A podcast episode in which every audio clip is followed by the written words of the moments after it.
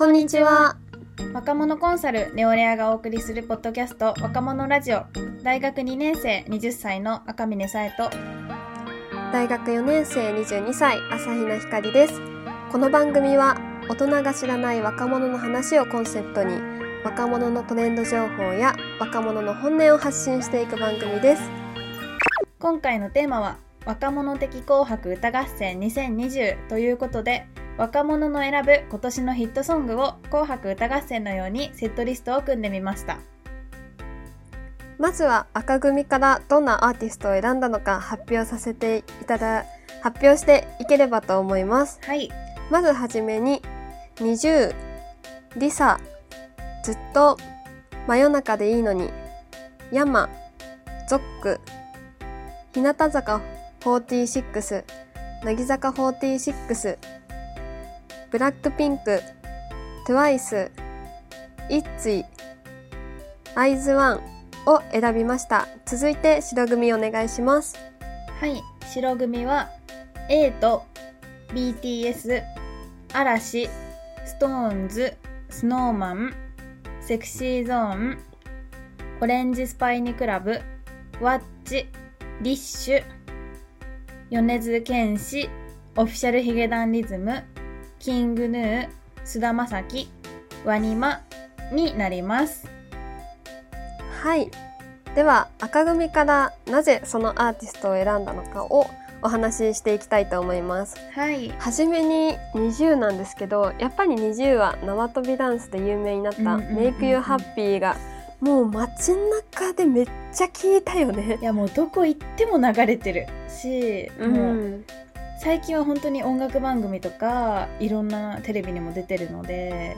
確かに確かに。今年一話題になったぐらいですよねうん。もう本当に今年一話題になったね。しかもなんかクリスマスは109ともタイアップしているということで、なんかもう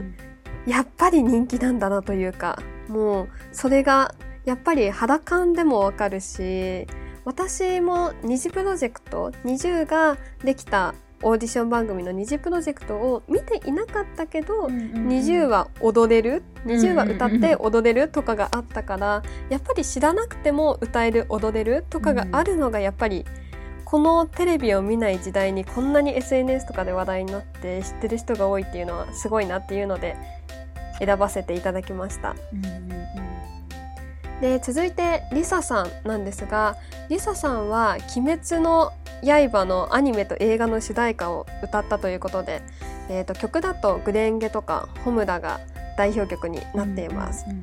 もうこれ Spotify とかでももう人日本のトレンドランキングとかも上位に上がったし、うんやっぱり「鬼滅」自体がもう社会現象だったというか、いやそうですよね、う本当に。ん、私は逆に「鬼滅」全然見てなくてアニメとか。なんですけど、歌はやっぱ知ってるなって思いますもん。確かに確かに。私もなんかこんなに人気だから見てみようとアニメを6話ぐらいまで見てちょっとあのグロいのが苦手だからちょっと挫折をしたんですけど、はいはい。でもそれでもこの映画の曲もしアニメの曲はもちろん知ってるし、うんうんうん映画の曲も知ってるからやっぱりさっきの20とも一緒だけどこのなんだろうななテレビとか音楽番組を見ない時代にこんなにこの曲を知ってる、まあ、コンビニとかでも確か流れてるし、うんうんうんうん。っていうのもやっぱりすごいなっていう感じはするよね。いやそうですよね。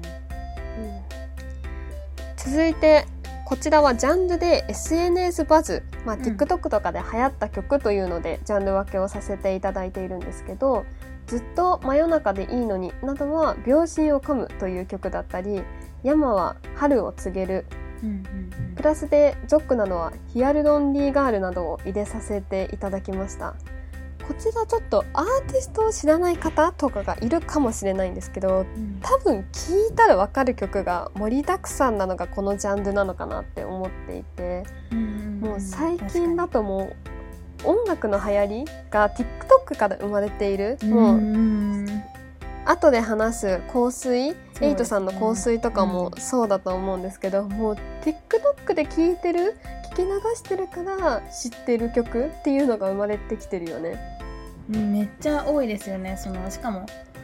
そのアーティストのが分かんなくてもっていうのもそうなんですけどこうサビしか知らないみたいな曲も結構あるとは思うけどそのサビを聞いたらもう一発で「ああこれね」みたいな。TikTok でこのダンスのやつだとか、確かに確かに。結構すぐ思い浮かびますよね。うんうん、前回のトレンドソングで話した「チッチッチもちも」とかも、サビはすごい TikTok で聞くけどあ A メロとかこんな曲だったんだっていうのを改めて知るとかがすごいあったしこの3つの曲とかもやっぱりサビとかが特徴的だったり SNS とかとマッチしてたりするっていう部分からなんか耳に残って聴きたくなって Spotify で聴くとかの流れがあったのかなっていうのがすごいあるのでなんかやっぱり音楽の流行りを知る知りたいとかになった時にもう今だと TikTok でどれくらい使われてるかとかも見るのがいいのかなっていう気はしますね、やっぱり。そうですね。確かに。急にブームきますからね TikTok 見てると。ねなんかもう流行るともう一瞬で流行るもんね確かに。はい。そうですね。なんかゾックとかだと、まあ、元メンバーの戦慄かなのちゃんとかはもともと有名だったりとか、で、まあ、先日かなのちゃんが脱退したとかもあって、やっぱり SNS です。まあ、また話題になったりとかもして、うん、まあ、やっぱり SNS バズとか TikTok でこの3曲を選ばせていただきました。はい。続いてまあジャンルで言うとアイドル日本のアイドルっていうジャンルになるんですけど日向坂46とか乃木坂46まあやっぱ坂道系はずっと安定して人気だなっていうのはあるんですけど特にえっと日向坂46が今年すっごく人気が上がったなと思っていてこう坂道系でいうと日向坂乃木坂欅坂欅は改名して桜坂になったんですけどこう3つあると思うんですけどその中でも日向坂の曲はすごくキャッチーで愛らしいもうなんかアイドルっぽいなーっていう曲がすごい多いんですね。なので今年だったらそうですね「あざとかわいい」っていう曲だったりとか「キュン」っていう曲、うんうんうん、もうすごいこれも TikTok とかで踊ってる動画もいっぱいありましたし、うんうんうん、こうちらっとテレビで聞こえてもあ日向坂だってわかるような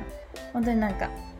可愛い曲っていうので頭に残る曲がすごい多いなと思ってそれもやっぱ確かに確かに。流行った要因の一つかなと思います確かにそれで言うと日向坂今年がすごい聞いた印象あるかも、その TikTok とかで。なんか可愛い曲聴いてなんだろうって思ったらあ日向坂なんだっていうイメージあったのとなんか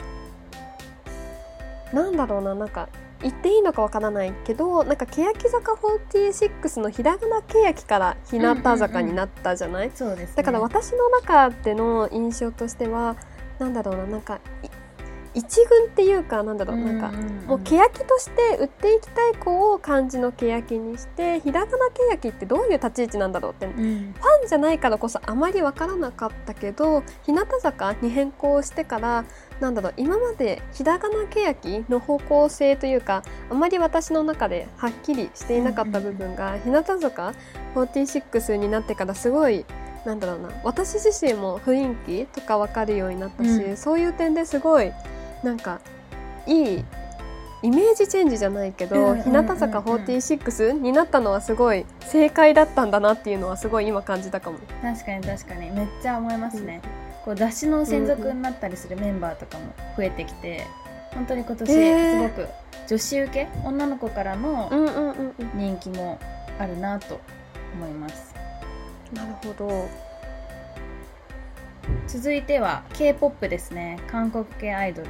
でいうとブラックピンク TWICE イッチアイズワンとかになるんですけど、まあ、ブラックピンク TWICE とかはもう昨年にも引き続きという感じで、うんうん、こうまあリリースする曲は結構耳にすることも多くて印象残るもの多いと思うんですけど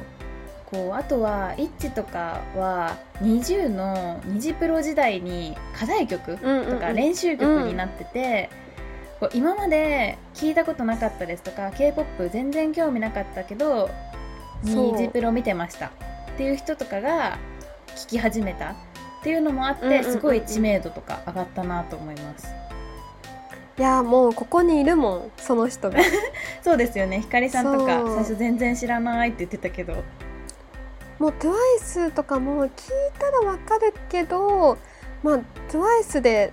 どの曲か歌ってって言われたら歌えなかったり、うんうんうん、イッツィとかもそもそも知らなかったけど、まあ、虹プロを生み出してから課題曲でやっぱり課題曲をやっぱりまた聴きたいなとか、あこれ、例えば TWICE とか ITZY さんの曲とかを聴くとあこれ虹プロだと誰々が歌ってた、あのワンフレーズだなとかが分かるから、すごいそれで懐かしくて Spotify のおすすめ欄が TWICE とか ITZY さんとかですごい埋まってるもん。いやそうですよね。多分、結構その IOI とかもう,、あのみーひちゃんりまちゃんあやかちゃんが歌った赤い衣装の、すごい「のむのむ」ってみんなが呼んでる「 Very Very Very」っていう曲とかも全然結構マイナーというか、マジで昔から k p o p 好きですみたいな人しか知らないような曲だったのも、虹プロの影響ですごいなんかめちゃくちゃメジャーな曲みたいな風になったりしてたんで。すごいなんかやっぱ、うんうん、影響ありましたね虹プロそう考える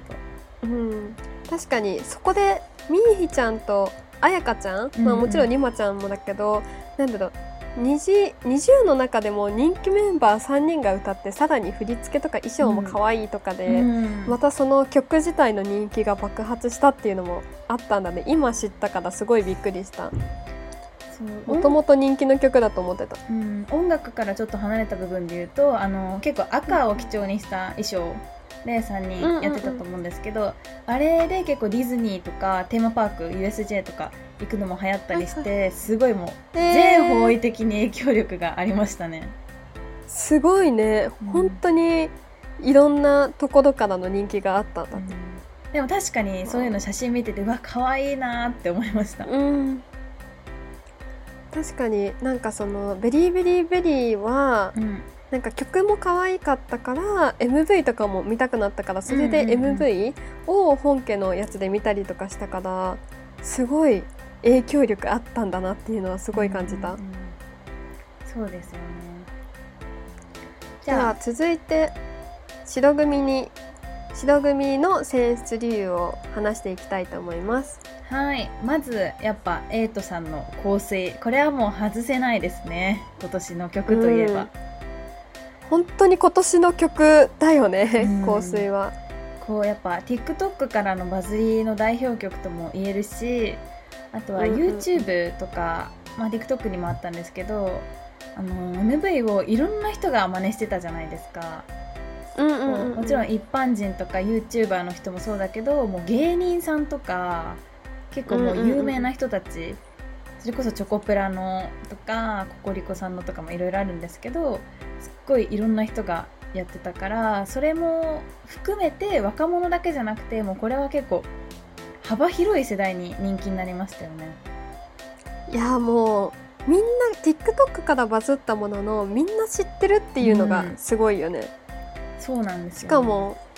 今知ったけど2019年の4月にリリースされたっていうのもびっくりしたし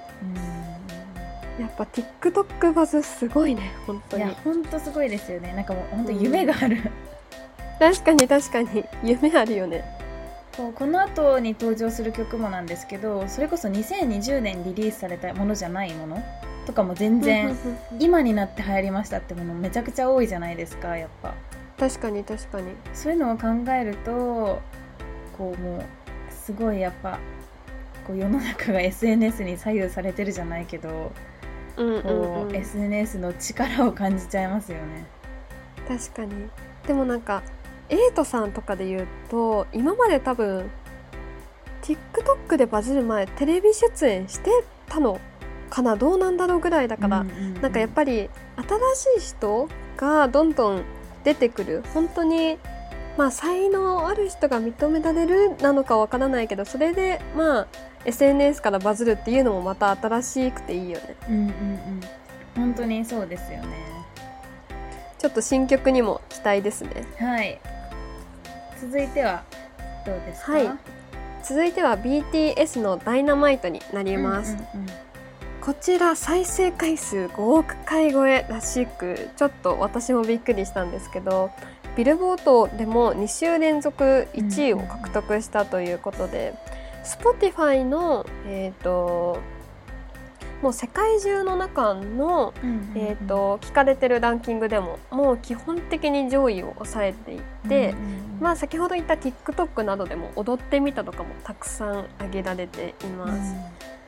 で、えー、とディスコ調でレトロっぽいところもまたがまたいいよねっていう部分も出ていて、そういうちょっと昔っぽいディスコっていうのでちょっとレトロっぽいというのもちょっとまた、えー、と爆発的に流行った理由なのかなというのも思っています。えー、とプラスしてあと私が「フォートナイト」大好きなんですけどフォートナイトのフォートナイトって BTS の「ダイナマイト」の曲入りのエモート、えー、とキャラクターがその曲を踊ってくれるダンスしてくれるっていうので、うんうん。ダイナマイトの歌詞入りのエモートが発売されてそちらもすごい爆発的に売れたらしいのでもう世界中で日本だけじゃなくて世界中で流行ったんだなっていうので入れさせていただきました。これもそうですよね。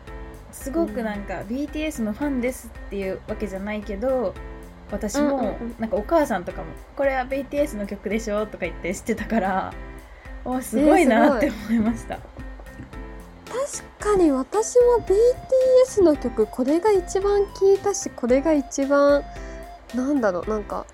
歌ってるかもしれない。なんか聞いたらああーこれ BTS だよねってわかるけどなんか BTS の曲何があるって言われたら「ダイナマイト」としか答えられないぐらい、私もそんな本感じです当にね K-POP とかあまり詳しくない人とかでももう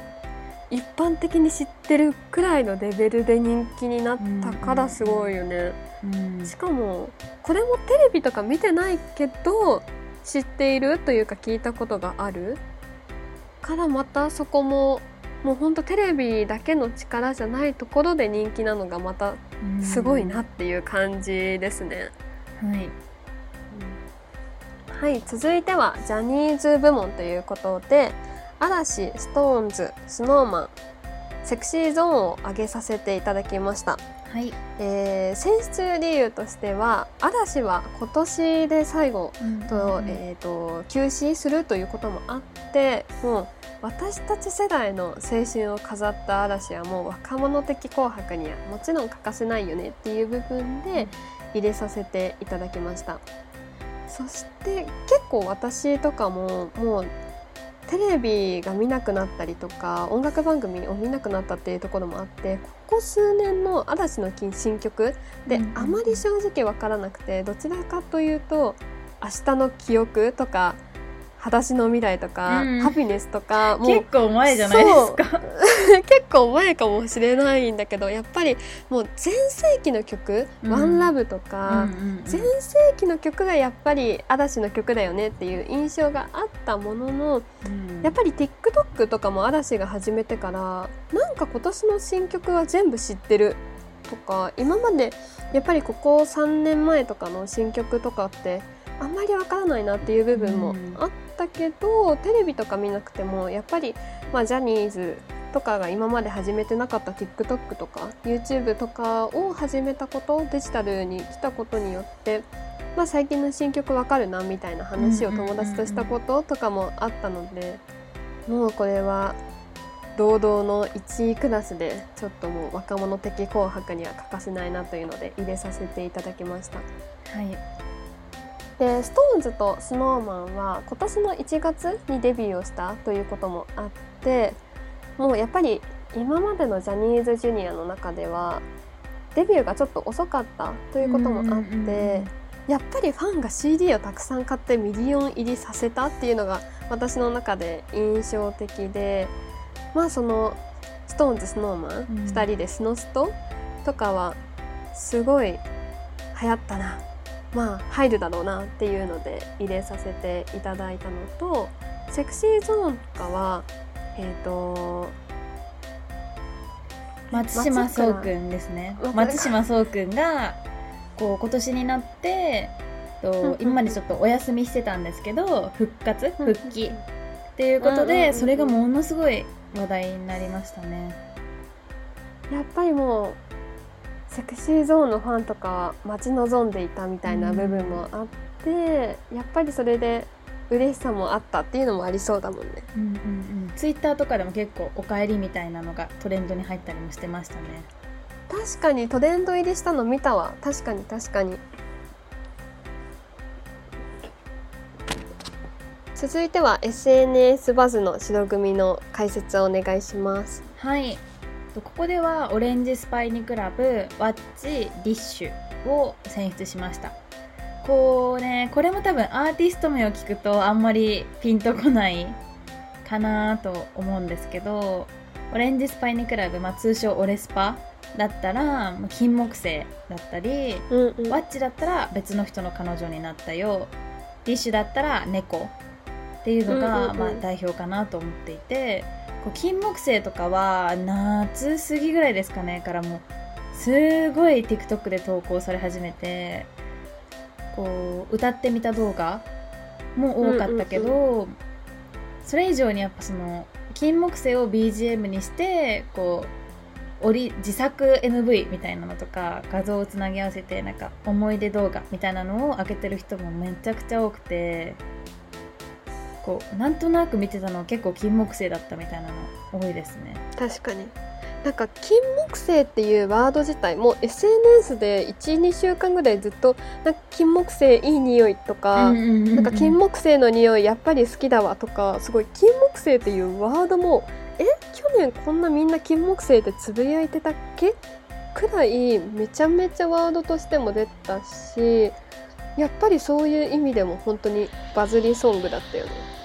あともう一つあってオレスパは今まであのストリーミングそうなんて言うんだろう。 Apple Music とか公開してなかったですよ。YouTube の公式チャンネルしかなかったんですけどもう今年に解禁したっていうのもあってより聴く人が増えたんですねやっぱ。そういうのに。音楽を載せることによって。それも結構あるかなって思います。なるほどなるほど。別の人の彼女になったよとかはこうアンサーソングを歌ってる人とかもいてこう別の人の彼氏になったよっていう彼女目線の曲を作ってみましたとかまあこれもすごい歌ってみたカバー系の動画も多かったんですけどやっぱなんかそういうちょっとなんだろうみんながつつける余白じゃないけどツッコミができるそういうのがあると SNS はバズりやすいなと思いますね。確かに確かにであと猫も共通して言えるんですけどちょっとなんかうんテンポ感が速いっていうわけでもめっちゃ遅いっていうわけでもないみたいな何て言うんだろう。まあその心地よいテンポ感、うん、すごいなんかもう曖昧な表現になっちゃうんですけど耳障りのいいテンポ感でこうすごい歌詞にときめくようなもののエモソング需要っていうのは今年めちゃくちゃ大幅にアップしたなと思っていてまあそうですね。金木犀で言うとやっぱビビッときてるよっていう言葉だったりとか、まあ、別の人の彼女になったよっていうもうタイトルだけでめちゃくちゃ エモいっていう思うもあるし猫もそうですね。サビの「君がもし捨て猫だったら」みたいなとことかめちゃくちゃこう文字起こしされて動画にされてるの多かったので、まあ、そういううん、言葉というか歌詞にすごい注目されてるのも多いなと思います。確かになんか今年の夏から始まったまた「狼くんには騙されない」とかの主題歌にもなった「そっけない」とかもエモソング、ね、だなっていうのはすごい感じたから確かに今年は男性だと特にエモソングが流行ったなっていうのはすごい納得した。うんうんうん、うんうん。あとは去年に引き続き、まあ、もう人気ソングとか定番アーティストっていうところで米津玄師さんオフィシャルヒーダンディズムさんキングヌーさん菅田将暉さんワニマーさんを選出しました。まあもうこれは結構ね聞いたら何曲か絶対思い浮かぶだろうなっていうアーティストの方だと思うんですけどもうやっぱ若者の間では定番になりつつあるっていうのと菅田将暉さんとか結構コラボとかも話題になりますよね。今年だと Creepy Nuts っていう今めちゃくちゃ流行ってる R 指定さんと DJ 松永さんの、えーとまあ、ラップとかなんて言うんだろう。ヒップホップ系の歌なんですけどそれがめちゃくちゃ流行っていてその方とコラボしたのもめっちゃ話題になりましたね。あとはヒゲダンで言うとあの恋鈴佐藤健さんと上白石萌音さんのあのドラマがめちゃくちゃバズったのもあってその主題歌のヒゲダンの「ILOVE」っていう曲もすごいみんな聴いてましたね。私もすごい聞いてた。あれめっちやっぱりゃいい曲ですよね。そうなんかドラマ見てなくてもなんだろう流行った曲とかって SNS で流行ってそこから逆輸入じゃないけどそれで SNS で知って聞くとかもあったから、うんうんうんうんその流れで聞いてたなっていうのある、うん。ここの部門の人たちってやっぱもうある程度というかもうめちゃくちゃ知名度も高いからこう主題歌になったりとか、CM ソングに使われることも多いからこう、うんうんうん。新曲が自然と耳に入ってくるっていうのもありますよね。確かに街でも当たり前に流れるレベルの人たち、うんうんうんだからそれは確かにありそう。うん。まあ、今年はそういう感じですね。こう総括するとやっぱエモソング。こう歌詞に注目されたエモソング需要が高いっていうのと、あとこう SNS からのやっぱバズソングっていうのが今年の結構キーワードかなと思いますちらプレイリストにも公開する予定なのでぜはい。ひチェックしてみてください、はい。ちなみに本物の紅白についても気になるけどそれこそ香水とかは、まあうん。ドルチェガッパーナっていう商品名が出てる、ブランド名が出てるけどどうなるのかとかも気になるよね、気になりますね。あとやっぱ鳥が大鳥がどうなるのかとか。確かに嵐どうなるのかあるよね。嵐本こ当どうなるのか今年いっぱいで休止、うん。で基本的にジャニーズカウントダウンとかもしてるかな、うん。紅白を取るのかカウントダウンうん。に行くのかとかそうそうも気そうそう。になっちゃいますね。どうなんだろう。えー。なんかでも嵐 YouTube とかもやってるから YouTube とかでも何かやりそうだしわからないよね、うん。何やるんだろう、えー私はでもカウントダウン行くのかなっていう気持ちも知るけどどうなんだろう。でもなんか「紅白」で大トリやってもらって最後年越したい気持ちもめちゃくちゃあるっていう、確かに。本当わからないよね、うん。いやーどうなるんだろまあこれはもうちょっとしたらきっと発表されるので待ちましょう、うちょっと本物の紅白とかもまた分かり次第ちょっと話していきたいですね。はい。はい。ということで今週は若者的紅白歌合戦2020でした。リクエストや質問は概要欄にあるマシュマロまでお願いいたします。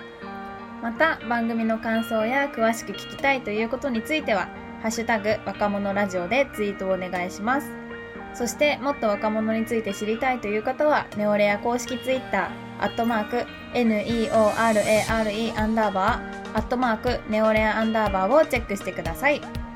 それでは若者ラジオエピソード13最後までお聞きいただきありがとうございました。次回の配信エピソード14は11月23日月曜日に大人の知らないインスタグラムの使い方についてお話しします。